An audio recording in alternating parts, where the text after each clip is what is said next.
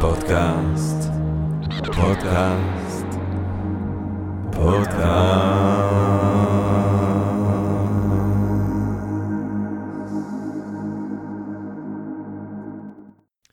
טוב, גבירותיי ורבותיי, ברוכות וברוכים הבאים לפודקאסט של Think and Drink Different, פודקאסט למי שאוהב לחשוב ולשתות. אני ג'רמי פוגל ואנחנו רוצים להודות לסמסונג נקסט תל אביב, קרן ההשקעות בתוכנה בשלבים מוקדמים שמאפשרת לנו להקליט את הפודקאסט מהמשחק שלה בשרונה כחלק מתוכנית התמיכה בקהילה החדשנות והיזמות הישראלית. והיום אנחנו מדברים על אחד מהתודעות הנשגבות שהאנושות אי פעם הולידו, אה, הולידה, אחד מנשמות הברבור הגדולות בהיסטוריה האנושית, אה, אלברט איינשטיין. כשהוא מת, אה, אלברט איינשטיין, ב-1955, פרסם איזשהו ציור, התפרסם ציור בעיתון, ציור של הרב בלוק, שבו רואים את כדור הארץ, ועל כדור הארץ איזשהו פלקט, ובפלקט כתוב אלברט איינשטיין lived here.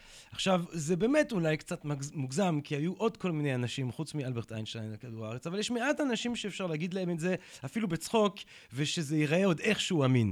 זה אנשים שמרוב שהם חשובים לתרבות האנושית, מקבלים, ש... השם שלהם הופך להיות שם תואר או שם עצם, כמו קפקאי או פרוידיאני. וככה גם איינשטיין. איינשטיין, בעיקר באנגלית, זה פשוט שם נרדף לגאון.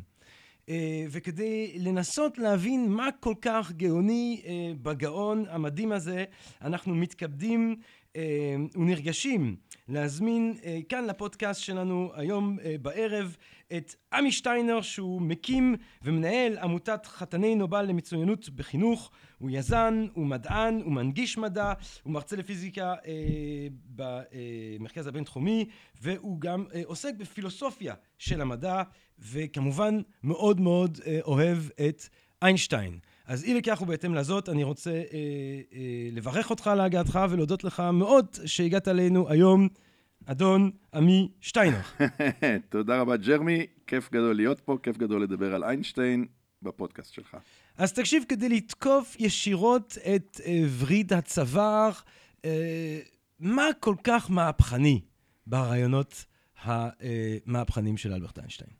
אה, לדעתי, אם לסכם את זה באמת במשפט אחד של פתיחה, ואחרי זה נרחיב, הייתי אומר שמה שמדהים זה שהוא נגע במושגים הכי יסודיים, הכי בסיסיים של הטבע מסביבנו, מרחב, מרחקים, זמן, מסה, דברים שכל ילד בן שלוש כבר יש לו איזושהי אינטואיציה עליהם, וכולנו בטוחים שאנחנו מבינים מה זה ואיך זה מתנהג, והוא אחרי עשרות או אלפי שנות אה, מדע ופילוסופיה בא ואמר, הכל מה שאתם חושבים לא נכון, זה לא עובד ככה, זה עובד אחרת. וכשאתה נוגע בדברים כל כך בסיסיים, שכולנו בטוחים שאנחנו מבינים, ומפרק אותם ובונה אותם לגמרי מחדש, אחרת, אני חושב שזה באמת גאוני. וכמובן שזה אה, השפיע על כל מה שאנחנו מבינים היום, החל מניווט GPS, כל מי שיש לו ביד אה, מכשיר GPS משתמש בתובנות האלה של איינשטיין, אה, פצצת אטום להבדיל, ומיליון דברים, אנחנו באמת, הוא שינה לנו את התפיסה הכי בסיסית שממנה בונים את כל המדע ואת כל הפיזיקה. זה הישג אדיר. טוב, אז אם, אם כך, עמי, אולי אתה יכול להסביר לנו באופן ממש ממש פשוט איך אנשים תפסו את הטבע, את המסה, את הדברים, את התנהלות גרמי השמיים לפני איינשטיין, ואז אולי בהדרגה נוכל להתקרב ולנסות להבין איך הוא שינה את התפיסות הללו. אז תראה, בוא נדבר על שלושה דברים הכי הכי בסיסיים שהוא שינה. Okay. אחד זה זמן, זמן. time, mm-hmm. space, או מרחב בעברית, mm-hmm. ומסה. בוא ניגע בכל אחד מהם. ואחרי זה נרחיב איך הוא, מה בדיוק הוא אמר. מאה אחוז. בנושא הזמן, mm-hmm. לכולנו ברור שאם לך, ג'רמי, יש שעון טוב, לא mm-hmm. מקולקל ולא מזויף, mm-hmm. ולא, שכבר לא עובד טוב, ולי יש שעון טוב, mm-hmm. ואנחנו נאפס את השעונים לפני שנתחיל את ההקלטה הזאת ונעלה לשידור, mm-hmm. בדיוק נאפס על ה-000 באותו זמן. Mm-hmm. לא חשוב מה נעשה, לא חשוב אם אתה תוך כדי תרוץ ג'וגינג, ואני תוך כדי אסע בכדור פורח ואשדר משמה. ברור לך ולי, אינטואיטיבית, שבסוף השידור, אם נהיה עוד פעם אחד ליד השני, נסתכל על השעונים, זה יגיד את אותו דבר, אותו כן, זמן. כן. זאת אומרת, הזמן הוא משהו, הוא אינדיפנדנט, הוא אינווריאנט, הוא לא תלוי mm-hmm. במה אתה עשית בזמן השידור ומה אני. אם איפסנו mm-hmm. שונים, הזמן הוא בכל היקום, כביכול, לת, לתפיסתנו האינטואיטיבית, mm-hmm. זז אותו דבר. Mm-hmm. וזה לא נכון. ואיינשטיין הראשון שתפס את זה, אמר, זה לא נכון. אם אתה תרוץ תוך כדי השידור ואני אעמוד, בסוף השידור הזמנים שלך ושלי, השעונים שלנו לא יראו את אותו הזמן, לא כי אחד השעונים מזייף ולא טוב, תיקח שעונים מושלמים, אטומיים, הם לא יראו את אותו הזמן. Mm-hmm. אז זה א', זה זמן. זה זמן. זה זמן. כבר הבאנו פה הפתעה מאוד לא אינטואיטיבית. כן. אה, מרחב, space. כן. איינשטיין טען, והוכיחו שהוא צודק, שאם אני אסתכל עליך רץ מהר מאוד, או אם אני אסתכל עליך נוסע בתוך איזה אוטו ספורט במהירות אדירה, שהיום אנחנו לא יודעים, אבל ברמת המחשבה, מכונית שטסה בכמעט מהירות האור, אני אסתכל על המכונית שלך, אני אגיד שהאורך שלה, נתחיל אחרת, אתה נכנס לאוטו ונוסע, אתה תגיד הגודל של המכונית, אני סתם אומר, האורך שלה מהקצה לקצה שני מטר, סתם אני אומר. אם תוכל לנסוע מאוד מאוד מהר, קרוב למהירות האור, איינשטיין אמר, כשאני אסתכל עליך נוסע, מהמם. ויצלם אותך בווידאו, לא שיש לי איזה הזיות שעישנתי משהו. יצלם בווידאו את המכונית שלך נוסעת מאוד מהר, היא תיראה לי לא שני מטר, אתה אומר שני מטר, אני אגיד מטר, או חצי מטר, או כל מיני מספרים מטורפים. זאת אומרת, הגודל של המכונית שאתה נוסע בה ייראה אחרת לך, שאתה יושב בתוכה, גם ואחרת לי. התפיסת המרחב תלויה במהירות של הדבר אותו אתה בדיוק. תופס. כשמשהו זז במרחב, המדידת הגודל שלו תהיה תלויה בעיני המתבונן, שהפרמטר הוא מה המהירות של מה שזז לעומת המהירות של מי שמסתכל עליו. מהמם. ודבר אחרון, מסה, באותה מידה זה מדהים. חלק מהצופים אולי יודעים שיש מסה ויש משקל, כן, מס הוא weight, ואז יש את ההתחכמות הזאת שעל הירח, אותה מסה שאני עכשיו שוקל 100 קילו על כדור הארץ, אבל אני אלך לירח בגלל הכוח המשיכה, אני אשקול במרכאות פחות, המשקל שלי ישתנה. זה בסדר, זו התחכמות חשובה אחרת, אבל המסה עצמה, בלי קשר לווייט, המסה נחשבת אותו דבר בכל מקום. אם אני עכשיו שוקל 100 קילו, אז לא משנה אם אני פה באולפן, או אם אני אסע לירח, או אם לא משנה איפה אני אהיה, אני אהיה 100 קילו. וגם פה איינשטיין אמר, לא, זה לא נכון. תלוי מה תעשה, איך בדיוק יסתכלו עליך. אם אני עכשיו אסע בחללית מהירה מאוד, אני יכול לשקול גם 150 קילו, 200 קילו, 7,000 קילו. והוא אומר את הדבר הבא, מי שנמצא בחללית ונוסע בה לא ירגיש שום שינוי, לא בזמן, לא במרחב, לא במסה, הוא ירגיש שהכל נורמלי, הוא יושב בחללית, שותה וויסקי, הכל טוב. מי שמסתכל עליו נוסע במהירות פנטסטית, ישים לב שהזמן נמדד אחרת, הזמן שאנחנו נמדוד מחוץ לחללית ייראה אחרת, האורך של החללית, אפילו אם נצלם אותו במצלמה ייראה אחרת, והמסה, כפי שנחשב אותה בניסוי מדעי, מה המסה של מי שנוסע בחללית, גם ישתנה. אז קיבלת שלוש אה, אובזרבציות או תובנות ששינו לחלוטין את ההבנה שלנו, את הספייס, את הטיים ואת המס, וזה הדבר הכי גדול שהוא עשה. עשה עוד דברים בחיים, אולי נדבר עליהם. בוא ננסה הכי גדול. באמת, אני חושב שאם נצליח אה, להוביל למצב שבו אה, קודם אני ואז גם המאזינות והמאזינים מבינים אה, באיזושהי מידה של אה, עומק את שלושת הדברים האלה, אז כבר אנחנו עשינו הרבה, ננסה גם אולי לדבר על הדברים האחרים, אבל אני רוצה אז, האם התובנות האלה, שזמן ומרחב ומסה הם אה, גם פונקציה של מהירות, אה, של האובייקט הנצפה, הן תובנות שהן בעצם אותה תובנה, יש לו רגע אחד שהוא מבין משהו, שזה השלכות של אותו משהו שהוא כן, מבין? אני, אני חושב שאפשר להגיד את זה ככה, שיש דבר אחד שמשפיע על כל האפקטים האלה, על כל המושגים האלה. אה, תרשה לי באמת לנסות לה- להנגיש את זה, אמרת שאני אה, מנסה כל, חיי להנגיש מדע, כן. בוא, בוא נעשה תרגיל יאללה, עכשיו תנגיש איתך לי. עם הצופות והצופים, כמו שאתה כן. אומר. אז תראה, בוא, בוא נעשה רק רקע מאוד מאוד קצר. כן. אנחנו מדברים על, על איינשטיין, איינשטיין אה, נולד אה, בסוף המאה ה-20, 1879, ואת התגלית, המ- המאה ה-19, סליחה, 1879, המאה ה-19, סוף המאה ה-19, ואת התגלית המדהימה הזאת, שעכשיו דיברנו עליה, קוראים לה תורת היחסות כן. הפרטית, הוא אה, שם, אה, הפיץ לעולם, או פרסם ב-1905. השנה הניסית. בדיוק, כן. האנו מירביליס שלו, כן. שנת הפלאים שלו. למה פלאים? כי הוא עשה עוד הרבה דברים אחרים חוץ מזה. זה בפני עצמו כבר שווה להגיד שזה פלא, אבל הוא גם עשה עוד דברים באותה שנה. כן. הוא היה די צעיר, הוא היה בערך בן 23, או כן. צריך לחשב כמה זה בדיוק יוצא, 24. אה, אז עכשיו אני רוצה להסביר איך הוא הגיע לזה ב-1905. אז קצת לפני, אה, אנחנו מדברים אה, על שני דברים מדהימים שקרו בפיזיקה. אחד, ניוטון, שבעצם אה, אה, אה, סיכם או, או הביא איזושהי נוסחה שמתארת את כל התנועה, כל המושן, כל הדברים Mm. שזזים, גם על פני כדור הארץ וגם ביקום. כל אחרי ירח שמקיף אותנו ואנחנו מקיפים את השמש ובלה בלה בלה בלה, ואיך אנחנו נותנים בעיטה לכדורגל והוא עף, ואיך אנחנו משחקים בסנוקר ואתה נותן מכה לכ... כל ההסברים איך הדברים האלה עפים. ניוטון בעצם ניסח בחוקים מאוד מאוד פשוטים, קוראים לאחד מהם אה, שלושת חוקי ניוטון, שלושה חוקים, לא ניכנס אליהם, וחוק המשיכה שאומר ששני גופים אוהבים למשוך אחד את השני בכל מקום ביקום, ולכן אנחנו סובבים סביב השמש, היא מושכת אותנו, והירח הולך סביבנו, הוא מושך אותנו. אנחנו מושכים אותו. זאת אומרת שזה בסוף, ופה אנחנו אבל בסוף המאה ה-17. ה-19, 1800, אה, סליחה, בניוטון כן, ניוטון זה ה-17. ניוטון אנחנו בסוף המאה ה-17, ה-17, ובסוף המאה ה-17, וגם אה, אנחנו מצליחים, או הוא מצליח, לא אנחנו, תמיד, אני לא רוצה, הלוואי שהייתי יכול לקחת בזה קרדיט, כן? האנושות. האנושות, אבל בעיקר ניוטון מצליח לצמצם או להסביר את החוק, את חוקי היקום בכמה uh, משוואות כן, מתמטיות פשוטות. ממש אפשר להגיד בשלושה חוקים פשוטים ועוד חוק שנקרא חוק הגרביטציה, והוא בגדול מסכם את כל התנועה, לא רק על כדור הארץ, גם בחלל. אוקיי. אז בואו נשים את זה בתור נקודה זה אחת. נמצא ברקע. ברקע זה מדהים. זאת אומרת, כן. אחרי שהוא עשה את זה, הרבה אנשים אמרו, עזוב, אין מה לחקור יותר בפיזיקה, ניוטון הגיע לפסגת כל הפסגות, אין מה לעסוק, לא במכניקה ולא בהרבה דברים אחרים. אבל אצל ניוטון הז, הזמן הוא לא אז רגע, אז רגע, אז יחסי. עכשיו אני בונה, כן. אנחנו עושים פה את הבנייה הקצרה. מאוד, קצרה לא, מאוד. לא, מאה שמנו. את ניוטון על השולחן, בואו נשים עוד מישהו על השולחן, ואז נוכל לגשת לאיינשטיין. השני שאני רוצה לשים על השולחן זה מקסוול, מקסוול זה סוף המאה ה-19, אני תמיד מתבלבל באיך קוראים למאות, אבל 1800 ומשהו זה המאה ה-19. נכון. מקסוול ב-1861 אהה. מגלה גם איזשהו סיכום, איזשהו פסגה של הבנה מדעית על כל מה שקשור בחשמל ובמגנטיות. לפני מקסוול חשבו שחשמל זה תופעה אחת, מגנטיות זה תופעה אחרת, חשמל זה כשעובר זרם ואתה מתחשמל וברקים וכולי, ומגנטיות זה מגנט, זה נראה לא קשור. מקסוול הגיע לאיזשהו שיא של איחוד כל התובנות, גם בחשמל וגם במגנטיות, גם בזרם וגם במטענים וכל הדברים שהיו נחשבים לדיסציפלינות שונות, ואת הכל הוא קרא לזה התורה האלקטרומגנטית.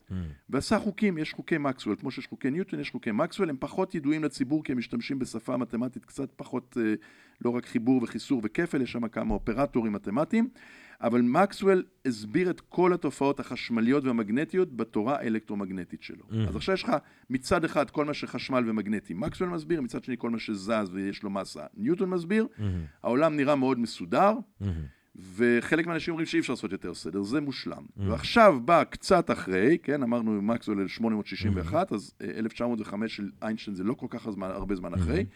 ואיינשטיין עושה משהו מדהים, וכנראה עוד בתור ילד הוא עושה את זה. הוא זהו. מסתכל על שתי התורות האלה, המכניקה של דברים זזים והאלקטרומגנטיות, והוא אומר, יש כאן איזשהו קונפליקט ביניהם, משהו לא מסתדר.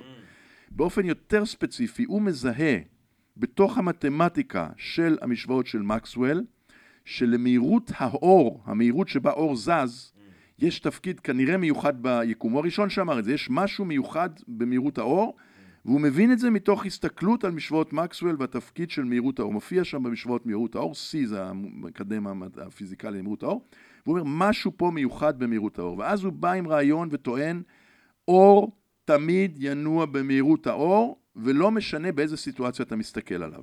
ובוא נבין למה זה כל כך לא, לא אינטואיטיבי.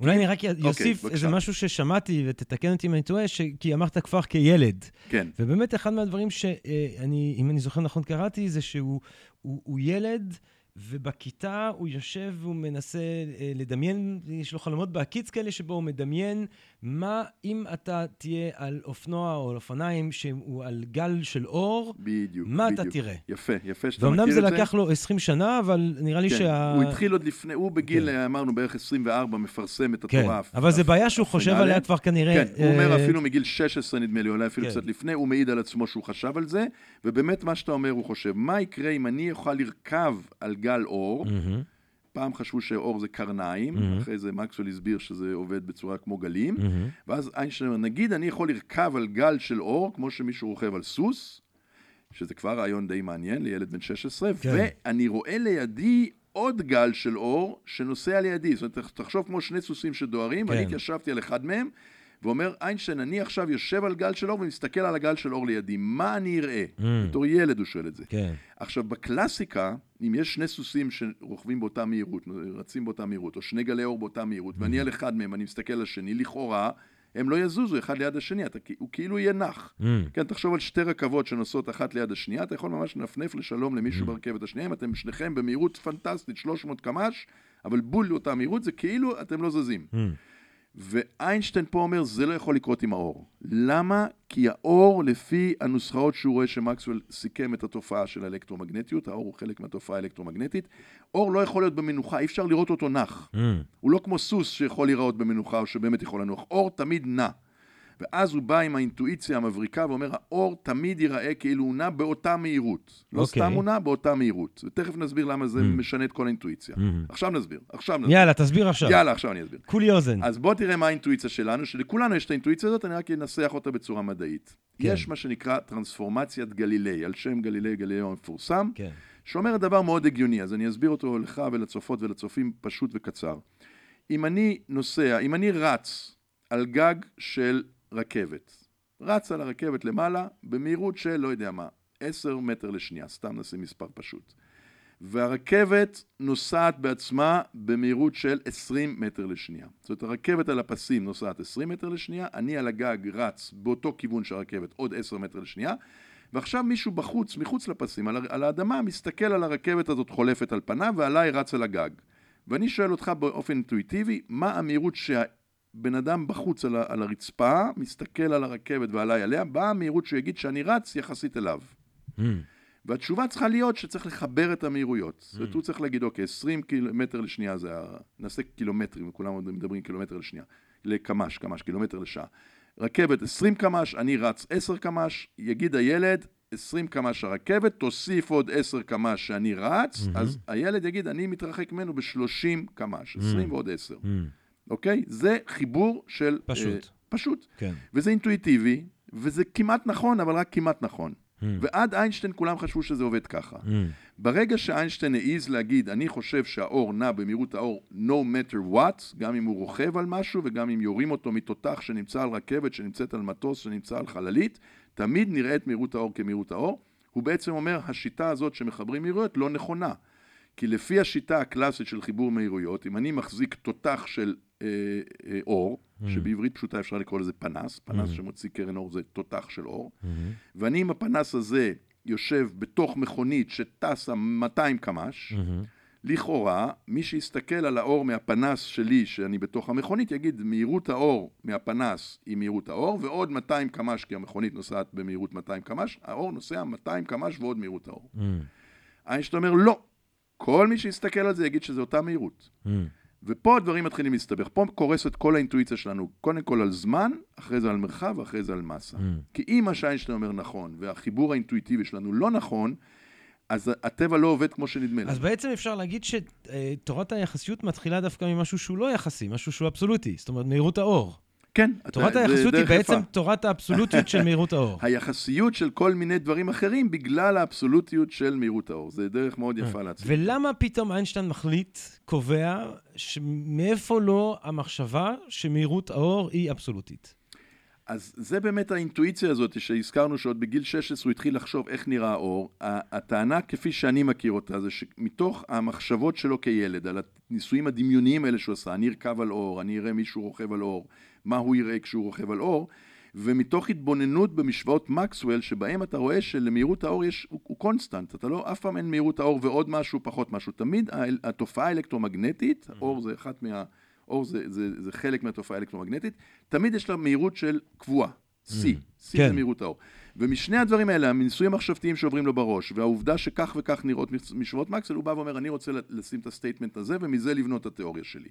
וה statement הזה הוא מאוד פשוט, מהירות האור נראית לכולם באותו דבר, במהירות האור.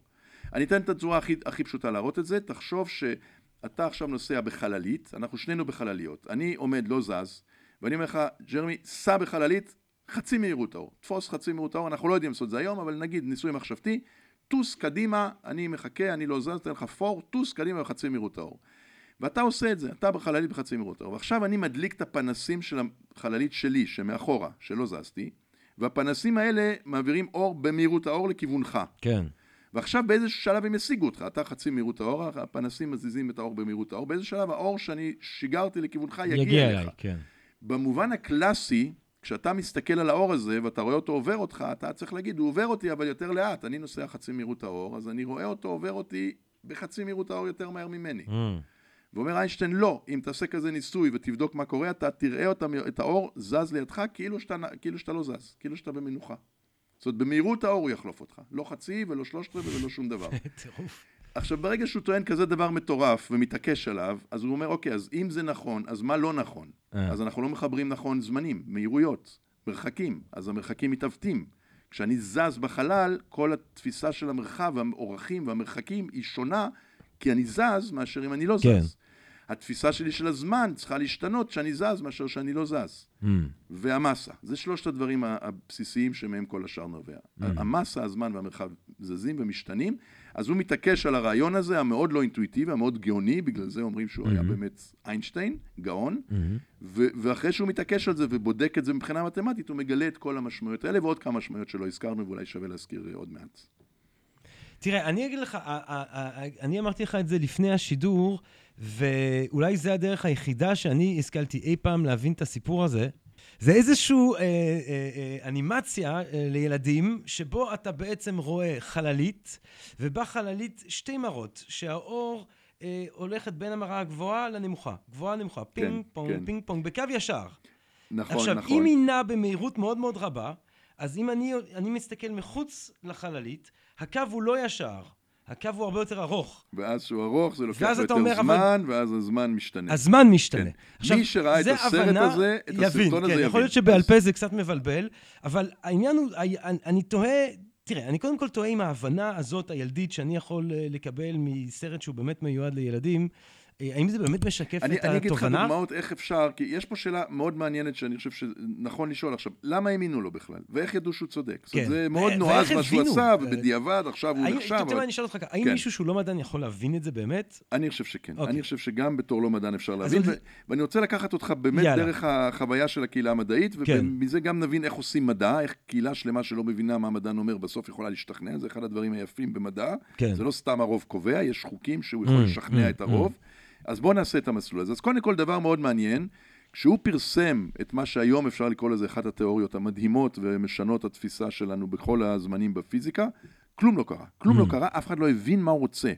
אנשים לא הבינו מה הוא רוצה, שמושג הזמן הוא יחסי ומושג המרחב משתנה, הם פשוט לא הבינו, והיה מין דממה כזאת בקהילה, ואיינשטיין מאוד התאכזב מזה, כי הוא חשב שיום אחרי הפרסום הוא כבר יהיה מגה-סטאר. הוא נהיה מגה-סטאר בסוף, אבל לא יום אחרי הפרסום. לקח הרבה זמן שאנשים באמת הבינו מה הוא רוצה, כן. ואז קרה משהו מאוד יפה שקורה במדע. אמרו, אוקיי, אולי הוא צודק, אולי לא, בוא נבדוק. אנחנו כן. לא מאמינים אוטומטית, גם כן. זה לא, היום הוא נחשב, אבל בוא נבדוק. כן.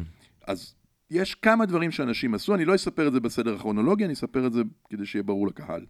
קודם כל עשו ניסוי מאוד פשוט, אמרו, אתה אומר שכששעון של מישהו שטס מהר אה, זז במהירות אחרת משעון שלא זז מהר, בוא נעשה את זה. אז ב-1905 עוד לא היו שעונים כל כך מדויקים, אבל כשהמציאו מה שנקרא היום השעון האטומי, עשו ניסוי מאוד מאוד יפה, לקחו מטוס ג'מבו, קנו בו שני מקומות. אבל מתי זה היה, הניסוי הזה? עשרות שנים אחרי, עשרות שנים 71. אחרי, 1971, עשרות כן. שנים אחרי, איינשטיין כבר הלך אמרתי לעולמו. בכוונה, אני לא כן, הולך לפי כן, סדר. הפעולות, אלא לפי ההיגיון. אני רוצה. לשכנע אותך שאפשר להאמין לאיינשטיין. כן, אוקיי. לקחו שני שעונים, אטומים, אטומים זה אומר שהדיוק שלהם הוא לא פחות ממיליונית של שנייה, זאת אומרת כל דבר קלוש בהבדל בזמנים אנחנו נדע.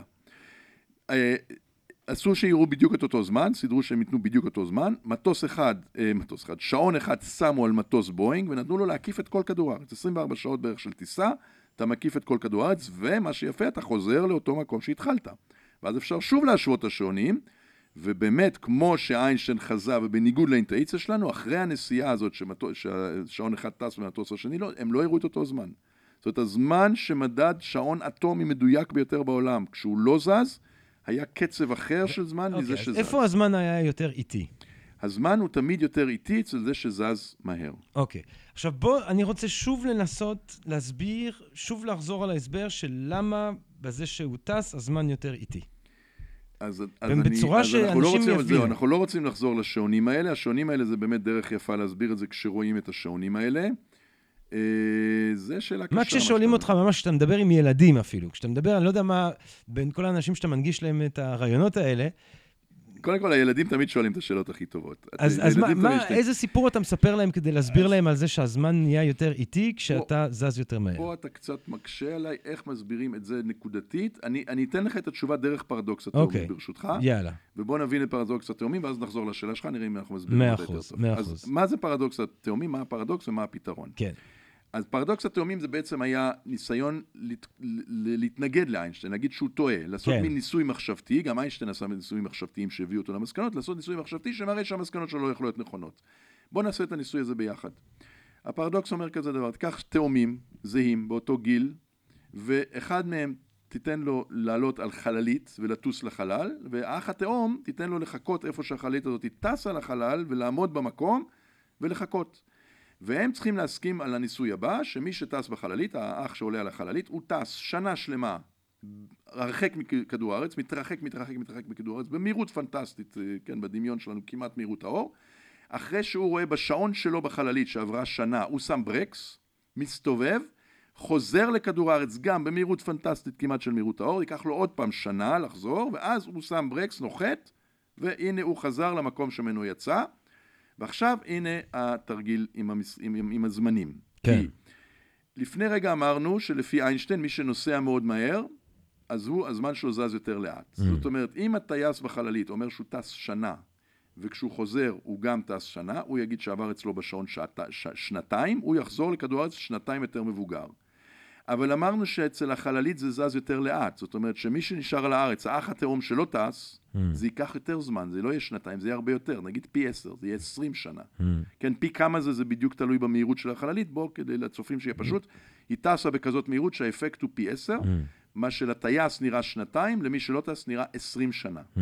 נגיד שהם שניהם היו בני עשרים כשהתחיל התרגיל, הטייס יגיד, מגיל 20 טסתי שנה, חזרתי שנה, אני בן 22, וזה שלא טייס יגיד, בגיל 20 נסעת לחלל, נסעת 10 שנים הלוך, 10 שנים חזור, אני בן 40. Mm. וכשהם ייפגשו הם לא יהיו תאומים זוהים יותר, אחד יהיה בן 22, אחד בן 40. Mm. עכשיו סטופ, זה עוד לא פרדוקס. עכשיו אני אסביר מה הפרדוקס. אמרו אנשים נגד איינשטיין, בוא את הסיפור שעכשיו סיפרתי עם הטייס, אני אספר קצת אחרת, mm. ותשמע איך זה נשמע. זה נשמע מאוד דומה עם תיקון קטן. אנחנו עכשיו אומרים כזה דבר, הטייס שנכנס לחללית, מה שהוא רואה זה שאח שלו מתרחק ממנו, זאת אומרת זה נכון, הוא שם את החללית ושם לה את המנוע והכל, אבל מבחינת איך שהוא רואה את היקום, האח שלו התרחק ממנו, כאילו האח שלו נסע רחוק ממנו. Mm. כן, כשאתה נוסע רחוק עם מכונית, אז נראה לך שדווקא זה שנשאר מאחורה, הוא, הוא כאילו מתרחק ממך, נכון, כאילו הוא זז. נכון. אז עכשיו האח בחללית אומר, אני ישבתי בחללית, שתיתי קפה, לא זזתי, החללית מבחינתי הייתה הבית שלי, האח שלי התרחק, התרחק, התרחק, התרחק, כמה זמן? שנה שלמה, ואחרי זה הוא חזר אליי. כן. לא משנה שאני בחללית. זאת אומרת, אבל... איך אני מחליט מי הזה שנע מהר? בדיוק, בדיוק. עכשיו, אם אני מספר שום... את זה הפוך, מה, מה הפרדוקס שלכאורה עכשיו זה הפוך יצא בגילאים, מי, מי זקן ומי צעיר. כן. כי אם אני מספר הפוך, אז עכשיו דווקא הטייס יחזור זקן, כן. וזה שחיקה לו יהיה צעיר. כן. עכשיו, למה זה פרדוקס? כי אם נוכל לעשות כזה ניסוי, ומישהו ייסע ויחזור, והם ילחצו ידיים, אי אפשר להגיד שבו זמנית... גם זה יותר גדול מהשני וגם הפוך. כן. אי אפשר, זה ניסוי פיזיקלי, נצלם אותם בווידאו, מישהו ייראה בן 42, מישהו ייראה בן 22. כן. אז באו ואמרו לאיינשטיין, בבקשה, אנחנו רמסנו את השיטה שלך, היא לא עובדת. Mm. מה הייתה התשובה של איינשטיין? Mm. הוא אמר, יש בעיה בדרך שעשיתם את זה, זה לא באמת סימטרי. מה ההבדל בין שני הגרסאות של הסיפורים? אחד מהאחים באמת לא זז. אתה יכול להגיד שהוא ראה כל מיני דברים זזים לעומתו, אבל הוא באמת לא זז, הוא נשאר במקום. בפיזיקה קוראים לזה שהוא היה במערכת אינרציאלית, מערכת שלא מאיצה, לא מאיטה, לא עושה סיבובים, הוא נשאר 아, לעמוד זה במקום. זה בעצם הגברת המהירות שקובעת. בדיוק, הגברת המהירות, שינוי המהירות, שינוי מסלול המהירות, הבנתי. זה מה שהופך אותך לזה שבאמת זז. אז אם נזכר מה סיפרנו, הטייס הוא באמת האיץ, הוא עלה על, על חללית והתחיל לטוס, הוא עבר תאוצה. כן. הוא נסע שנה אחרי זה במהירות קבועה, ואז הוא שם ברקס. Mm. ברקס זה עוד פעם לא אינרציאלי, זה שינוי ממהירות גבוהה לברקס. הוא הסתובב 180 מעלות כדי לחזור, זה שוב לא אינרציאלי, הוא לא המשיך בקו ישר, הוא mm. שוב שם גז, וכשהוא נחת הוא שוב, שוב שם mm. ברקס. אחד מהאנשים שינה מהירות והיה לא אינרציאלי, והשני נשאר אינרציאלי. ואומר איינשטיין, לכן זה שהיה במערכת אינרציאלית כל הזמן, לא האיץ, לא האיט, לא שם ברקס, הוא יהיה יותר זקן. וזאת התשובה האמיתית, ובאמת כשבדקו את זה, זאת התשובה האמיתית. איך בדקו את זה? אה, א', עם השעונים האטומיים שהראיתי לך, mm-hmm. כשאתה לוקח שעון אטומי ומסובב אותו במטוס, המטוס נוסע מאיץ ומאיט, והשעון השני נשאר במערכת אינרציאלית. Mm-hmm. דבר נוסף שכדאי להוסיף פה, זה שבאמת איינשטיין הבין שהוא לא פתר את כל המקרים בעולם, כי כל התיאוריה שלו בהתחלה היא התיאוריה הפרטית, תורת היחסות הפרטית, נותנת את הדברים האלה כשאחד מאיץ ואחד לא מאיץ, mm-hmm. והכל שם אה, מותנה בזה שאין, בין, שהם לא שניהם בתאוצה. ואיינשטיין בשלב כלשהו אמר, אוקיי, אני רוצה להכליל את התורת היחסות שלי, אני רוצה לכלול את כל האפשרויות של תנועה, עם תאוצה, עם האטה, עם סיבובים, נגיד סתם, אנחנו מסובבים את השמש, אנחנו לא, לא במערכת אינרציאלית. כל החוקים של איינשטיין בתורה המקורית שלו, אי אפשר לדבר עליהם כשאנחנו מקיפים את השמש ועושים מעגלים, זה לא אינרציאלי. הירח מקיף אותנו, זה לא אינרציאלי. אז הוא אומר, אני רוצה להכליל, ומ-1905 הוא פרסם את תורת היחסות הפרטית עד 1915, עשר שנות עבודה של הגאון באדם, הוא הכליל את התורה וקרא לה תורת היחסות הכללית, והביא לעולם אחרי עשר שנים הכללה שיכולה גם לטפל במערכות לא אינרציאליות, זאת אומרת גם בתנועות של סיבוב במעגל, של תאוצה, של ברקס וכולי וכולי. אז יש לנו תורת היחסות הפרטית ב-1905, עליה דיברנו עד עכשיו, mm-hmm. ובעקבות פרדוקס התאומים, הוא עכשיו מרחיב ומכליל ומביא אחרי עשר שנים תורת היחסות הכללית. Mm-hmm. אני אתן אה, מוטיבציה קטנה, תורת היחסות הכללית היא קצת יותר מורכבת, גם המתמטיקה שלה מורכבת. תורת היחסות הפרטית, אם היינו עכשיו ממש יושבים ולומדים אותה כחומר לימודי, mm. כפל חילוק אה, בריבוע ושורש, אפשר להסביר כל מה שקורה שם. Mm. זה מתמטיקה של בית ספר כיתה י' או פחות. תורת היחסות הכללית קצת יותר קשה מתמטית, אני רק רוצה לתת מוטיבציה קטנה לאיך הוא ניסה לפצח את הנושא הכללי הזה, mm.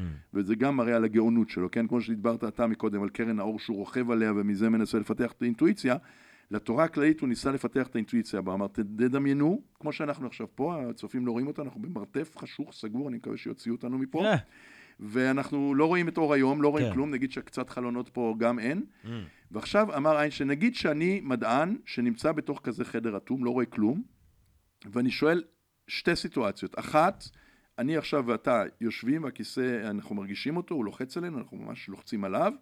למה זה קורה? כי יש לנו את כדור הארץ מתחתנו שמושך אותנו, יש כוח גרביטציה. זאת אומרת, אנחנו שנינו וכל מי שנמצא פה, ותובל איתנו, והשולחן הזה יש עליו את הטלפון שלי וכולי, הדברים האלה לוחצים אחד על השני, מפעילים לחץ על השולחן וכולי, בגלל שהם נמשכים כלפי מטה בגלל כוח המשיכה של כדור הארץ.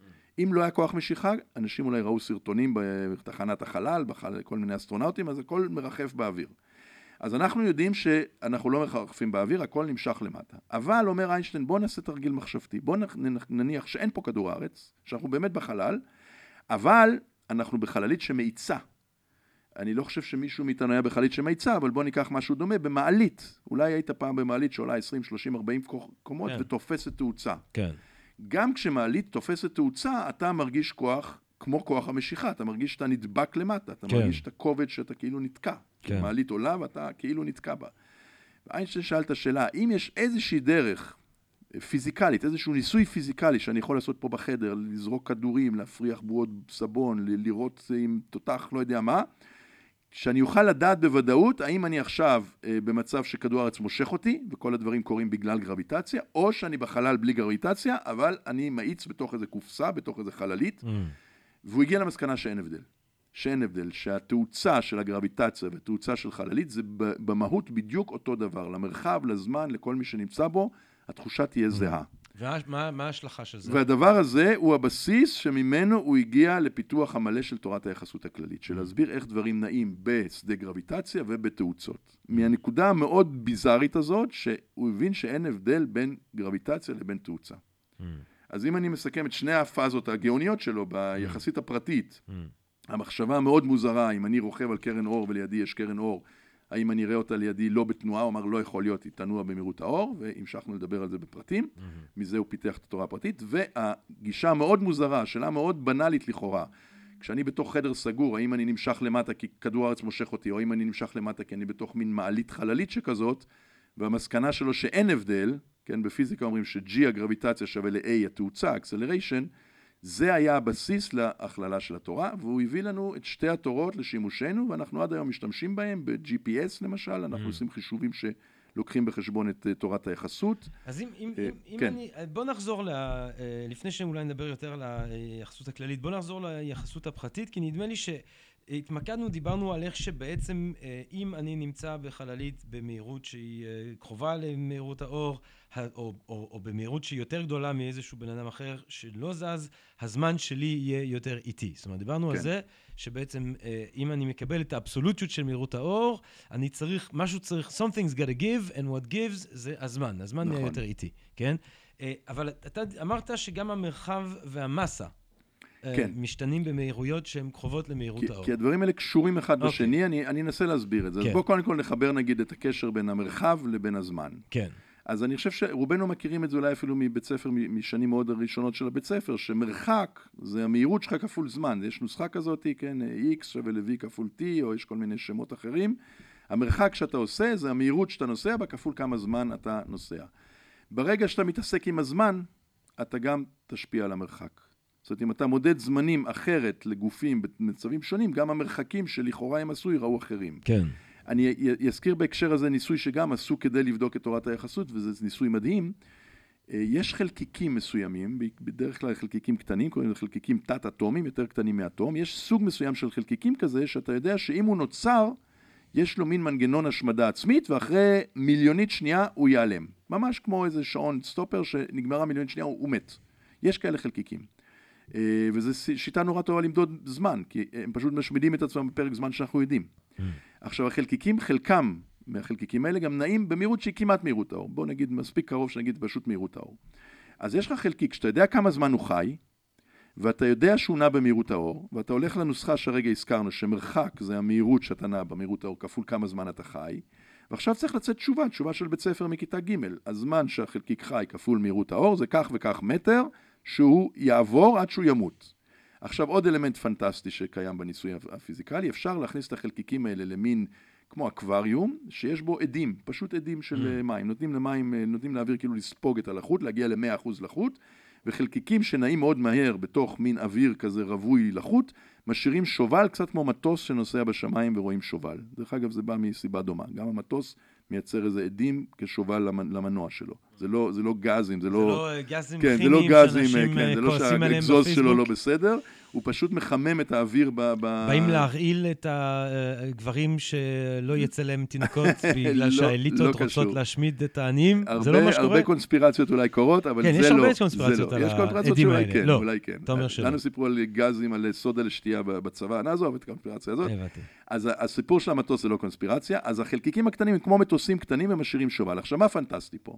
אתה יודע כמה זמן הם צריכים אה, למות, אתה יודע כמה מרחק הם צריכים לעשות. בוא נגיד סתם נעשה את זה פשוט, שאם היינו מחשבים לפי הזמן שאנחנו מחשבים והמהירות האור, הם היו צריכים למות אחרי עשרה סנטימטר. אה.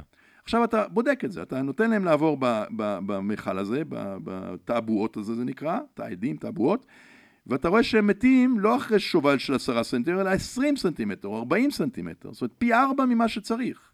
עכשיו זה לא, מה זה פי ארבע? אין כזה דבר שהם טעו פי ארבע. אתה הולך למה שאיינשטיין אמר, אתה אומר, אם חלקיק נע במהירות 99% ממהירות האור, אז הוא mm. צריך פי 7 יותר לזוז, אז אם הוא נע ב-97% ממהירות האור זה פי 4, וזה בדיוק יוצא. זאת אומרת, החלקיק הזה בדיוק נסע פי 4 יותר מרחק בגלל האפקטים האלה שהזמן מתנהג אחרת, ולכן גם המרחק מתנהג אחרת. Mm. עכשיו אני אגיד משהו על המסה. בואו נעשה ניסוי קטן שנורא בא לכל אחד ששומע פעם ראשונה את התרגיל הזה, כי אני אמרתי שהאור תמיד נע במהירות האור, ואני אגיד משהו שנדמה לי לא אמרנו, שום דבר לא יכול לנוע יותר מהר ממהירות האור, אה. זה, זה בא למה? ביחד, זה חבילה. זהו, אין למה, זה הקטע המטורף. אני, אני עכשיו דרך למה? המסה, אני דרך המסה אסביר לך אה. למה. אבל זה מין, אה, מין פוסטולט שאמר איינשטיין, א', אור תמיד נע במהירות האור, זאת אומרת כל מי שמסתכל עליו רואה אותו במהירות האור, וב', שום דבר ביקום לא יכול לנוע יותר מהר ממהירות האור. אוקיי. עכשיו, כשאתה אומר את זה למישהו שלומד פיזיקה, הוא ישר אומר, אני כן אענו יותר מהירות האור. בוא ננסה ביחד, אני אעשה לך את התרגיל. אתה תיקח חללית עם המון המון המון המון דלק, תעשה לה מנוע ומלא מלא דלק, ותיתן למנוע הזה עשר שנים להאיץ, להאיץ, להאיץ, להאיץ, להאיץ, היא תגיע כמעט עד מהירות האור, עד כמעט עד מהירות האור מותר, אוקיי? אומר איינשטיין, 99.99% מהירות האור מותר. הגעת למהירות כמעט מהירות האור, עכשיו תפתח תא רזרבי עם עוד דלק, ותבעיר את המבער עוד יותר חזק עם כל הדלק שהבאת, ועכשיו מ... 99.999 מהירות האור, בום, עברת את מהירות האור. כי נתת עוד איזה פוש, עוד איזה דחיפה. לכאורה זה נכון להגיד את זה בפיזיקה הרגילה, בפיזיקה של ניוטון. ופה נכנס העניין של המסה. כי מה שאיינשטיין אמר, אני אסביר לכם למה אתה אף פעם לא תעבור את מהירות האור. כי כשאתה תתקרב עוד יותר למהירות האור, אתה תשקול יותר. אה. עכשיו, מי שלא מכיר פיזיקה, לא נתחיל חישובים, אבל כשאתה שוקל יותר, שהמסה שלך גדלה, כן? במובן אה. המסה שלך גדלה, אה. כמה דלק שלא תביא, אתה עכשיו צריך לדחוף לא רק את המאה קילו שלך, אלא... כוח שאין מספיק אין אנרגיה סוף. בעולם כדי מספיק, לדחוף בדיוק. אותי יותר מהר ממהירות האור. ככל שתתקרב למהירות האור, תהיה כל כך כבד ושמן, שתצטרך עוד יותר אנרגיה להתקרב עוד קצת, ושתתקרב עוד קצת, תהיה עוד יותר שמן, תצטרך עוד יותר אנרגיה כדי להתקרב עוד קצת, אה. וזה יוצא אינסוף, זה יוצא אינסוף, זה יוצא שאתה לא יכול. זאת אומרת, אה. הטריק הזה שאני אקח עוד איזה מכל דלק ועוד איזה מנוע, ובום, אני אעבור... ולמה אני נהיה יותר שמן ככל שאני מתקרב למהירות האור? כי רק אז הכל יסתדר. זאת אומרת, אני בעצם מחזיר לך את השאלה שלך בשאלה. או בהסבר שהוא סוג של שאלה, רק כשאתה מסתכל על כל האלמנטים האלה משתנים ביחד, כמו שאני הסברתי, יש הרמוניה. הכל, אה. הכל הגיוני, הכל הרמוניה. כן. אתה באמת לא עובר את מהירות האור, המסה עולה כמו שצריך, הכל בסדר. חוק שימור המסה והאנרגיה וכל הדברים מס- מסתדרים לך בהנחות האלה שהמסה משתנה, הזמן משתנה והמרחב משתנה. אם אתה לא לוקח את ההנחות האלה, אתה, אתה כאילו מרמה, אתה יכול לעשות כל מיני דברים שבאמת איינשטיין אמר, אי אפשר לעשות, ואנחנו עד היום חושבים שהוא צודק, אי אפשר לעשות. Mm. אז רק על ידי הנוסחאות האלה של איינשטיין, שהן די פשוטות, המסה משתנה בצורה די פשוטה יחסית למסה הרגילה שלך, הזמן משתנה בצורה די פשוטה יחסית לזמן הרגיל, והמרחב, הוא נתן נוסחה מאוד פשוטה לחשב, ובאמת רק אם אתה עובד עם הנוסחאות האלה, Mm. אתה מקבל אה, אה, עולם קונסיסטנטי או הסבר קונסיסטנטי לכל התופעות, לחלליות שמנסות להאיץ וכולי וכולי וכולי. עכשיו, אני תמיד אומר שאם רק היה אפשר לבנות אה, פצצה מרעיון פילוסופי, אנשים היו לוקחים פילוסופיה הרבה יותר ברצינות. אם היית יכול לבוא עם איזשהו טיעון פילוסופי טוב, והיה אפשר להסיק מזה משהו שירחיב עיר שלמה, אה, לא שאולי יש אה, טוענים שחלק מהפילוסופים באמת עודדו, אה, או, או היו אה, שותפים אה, אידיאולוגית לפחות לפעילויות שהרחיבו הרבה יותר מעיר אחת או שתיים. אבל אם היית יכול לעשות פצצה ולהראות לאנשים, להגיד, אני למדתי 15 שנים על פילוסופיה, אני יודע לעשות את הפצצה הזאת, אנשים אומרים, וואו, פילוסופיה זאת מגיה שכדאי אה, לקדם אותה. השמדת את העיר, בוא נקשיב מה הרעיון. אני חושב שגם חלק ממה שקרה עם איינשטיין, זה שהסיפורים האלה, השתמשו בזה להפציץ... אה, מרחיבי תודעה ככל שהם יהיו, אה, אה, אולי אה, קיבלו איזשהו תוקף בזה שפתאום אנשים קולטים את הכוח הדמוי אלוהי הזה, כמו שאמר אופנהאור. כן, כוח של, הוא ציטט כן, את פצצת האופנישלות. אטום, בוא נגיד למי שעוד בדיוק. לא הבין את הרמזים שלך. הפצצת אטום, כן. הכוח של אלף שמשות, כוח שעלול עוד להרחיב את הציוויליזציה שלנו. אה, איך איך הפצצת אטום נובעת מכל הדברים שאתה אוקיי, אומר עכשיו? נפלא. אז זה, זה- דו- זה, זה בא מהיחסות קשור. הפרטית, זה בא מהיחסות הכללית. זה בא מהערת שוליים שכתב איינשטיין לפרסום ב-1905 של תורת היחסות הפרטית. הערת שוליים. הערת הוא שוליים. החריב ערים בהערת שוליים. זה. מגה אלוהים. כן. אז מה, מה הסיפור שם? ב-1905 הוא מפרסם את המאמר הזה על תורת אה. היחסות הפרטית ועוד דברים אחרים מדהימים, אבל זה היה הכי מדהים, תורת היחסות. ואם אני זוכר נכון, ב-1907, שנתיים אחרי זה, הוא כותב שמעיונים במה שהוא כתב ב-1905 על תורת היחסות, נראה לו שאפשר להגיד גם את המשפט המפורסם שכולם שמעו, E שווה ל-MC בריבוע. מה זה E שווה MC בריבוע? זה נפלא, זה משהו שכולם שמעו, אבל לא כולם יודעים, הרוב לא יודע מה זה. אז בואו בוא עכשיו נעשה שגם כולם ידעו מה זה. E זה אנרגיה, M זה מסה, E שווה ל-MC בריבוע זה למעשה שער החליפין שאלוהים ברא להחליף אנרגיה עם מסה ומסה עם אנרגיה. בואו נלך לשער החליפין שאנחנו מכירים יותר טוב. אם אני אומר לך שבערך דולר אחד זה 4 שקל, יש לי שער חליפין בין דולר, דולר ושקל, כולנו יודעים, כל המאזינות והמאזינים ואתה ואני, שאפשר ללכת לאיזה סוחר, לתת לו אלף דולר ולקבל ארבעת אלפים שקל, או דולר אחד לקבל ארבע שקל, וגם אפשר הפוך, אפשר לתת לו ארבע שקל ולקבל דולר, בערך, כן? כן. אוקיי, עכשיו מה ההבדל בין הסוחר החליפין הזה לבין מה שאנחנו תכף נסביר על היקום על אי שווה ל-MC בריבוע? שהסוחר לוקח ממך ארבע שקל, נותן לך דולר, הוא החליף לך, אבל לא נעלם כלום ביקום. הארבע שקל שלך עבר לכיס שלו, והדולר שהיה בכיס שלו עבר לכיס שלך. אתם רק החלפתם דברים. זה נחמד, זה פרקטי, אבל זה לא משהו מדהים. ה-E שווה ל-MC בריבוע, זה שער החליפין של אלוהים והיקום איתך. זאת אומרת, בתנאים מסוימים, אם אתה תיתן מסה מסוימת, קילו של מסה, והיקום ייקח את המסה הזאת ויעלים אותה, אלוהים מבטיח שבמקום המסה שנעלמה יבוא MC בריבוע אנרגיה. על הקילו אחד של המסה שאתה תיתן ליקום והיא תיעלם, עכשיו, איך אני אנרגיה. נותן מסה ליקום אה, ש... שהוא לוקח אותה? או. זאת אומרת, איך, מה זה הדבר הזה? אז מעולה. אז ת- קודם ת- כל, תפרט את המטאפורה. אז אנחנו ניתן ממש את ההסבר איך עשו את זה. יש כמה דרכים לעשות את כן. זה, יש תנאים מסוימים שבהם זה קורה. בואו ניקח את התנאים שאיתם בנו פצצת אטום. יש חומרים מסוימים, כן. המפורסמים שבהם זה פלוטוניום ואורניום. פלוטוניום ואורניום. הם יסודות לא יציבים, אהה. שמסתבר שבתנאים מה זאת אומרת הם מסוימים... לא יציבים? יש להם יציבים זה מצבי שגם אם רוח? לא תעשה כלום, אה, לא יציב הכוונה שגם אם לא תתעסק איתו ולא תפוצץ אותו ולא תעשה לו כלום, הוא יתפרק למשהו אחר. הוא לא נוח לו להיות במצבו הטבעי. הבנתי. מצבו הטבעי זה בעצם להתפרק ליסודות יותר יציבים. ברזל למשל הכי, הכי יציב בעולם, לא רוצה להפוך לשום דבר אחר. הבנתי. יסודות אחרים בתנאים מסוימים יכולים להעדיף להפוך למשהו אחר. אהה. ככל שהיסוד הוא יותר גדול, כבד, במובן שיש לו יותר חלקיקים בפנים, עוד פעם לא נפתח פה את כל הנושא, אבל שיש יותר פרוטונים, ניוטרונים, הוא יותר כבד, הוא יותר בקלות יתפרק מרצונו הטוב, מעצמו. פלוטוניום ואורניום הם אידיאליים לזה, וגם קל להשיג אותם, הם מתכות שאפשר לכרות במכרות, אפשר להשיג טונות של החומר הזה, אז בואו נתרכז על אחד מהם, זה אותו רעיון בדיוק, נגיד הפלוטוניום. Mm. פלוטוניום מתפרק בתנאים מסוימים, ואיזוטופ מסוים של הפלוטוניום מתפרק עוד יותר בתנאים מסוימים. אוקיי. עכשיו, מסתבר, גילו, בלי קשר לאיינשטיין, שכשהוא מתפרק, ואתה מסתכל למה הוא התפרק, סופר את כל הדברים שהוא התפרק אליהם, ושם אותם על המשקל, זה שוקל פחות. זה שוקל משהו פחות מה- נעלם. משהו נעלם, חלק מהמסה נעלמה. ויש אנרגיה. יש איזה חום, יש איזה אנרגיה. והתופעה הזאת גם קורית. בטבע. כן, וזה קורה גם בטבע. זאת אומרת, גם אם אני לוקח, אני מגיע למכרה אה, פלוטוניום, אה, יש שם קרינה שיוצאת כן, משם. יש קרינה, היא ברמות טבעי. חלשות, אבל למשל זה יכול להיות חם. מספרים מין סיפור שכשבנו את הפצצה הראשונה של סטלין, והביאו לסטלין את הפצצה, הוא נגע בה, ובגלל שזה היה חומר רדיואקטיבי, היה שם כל הזמן כאלה ריאקציות, זה היה חם. אז הוא אמר, אה, הוא הרגיש את החומר, אני רואה. עכשיו אני רואה שאתם לא עובדים עליי, שזה באמת פצצה, כי זה חם. אז, אז גם באופן טבעי זה קורה. תפיסה מאוד כזאת אה, הוא לא בסיסית פראייר, של אה, כן, עיקר. הפצצה הזאת עיקר. עובדת. לא, זה היא חם. חמה, היא חמה, יאללה. היא עובדת. כן. לא עבדת, זה לא סתם גוש של... כן.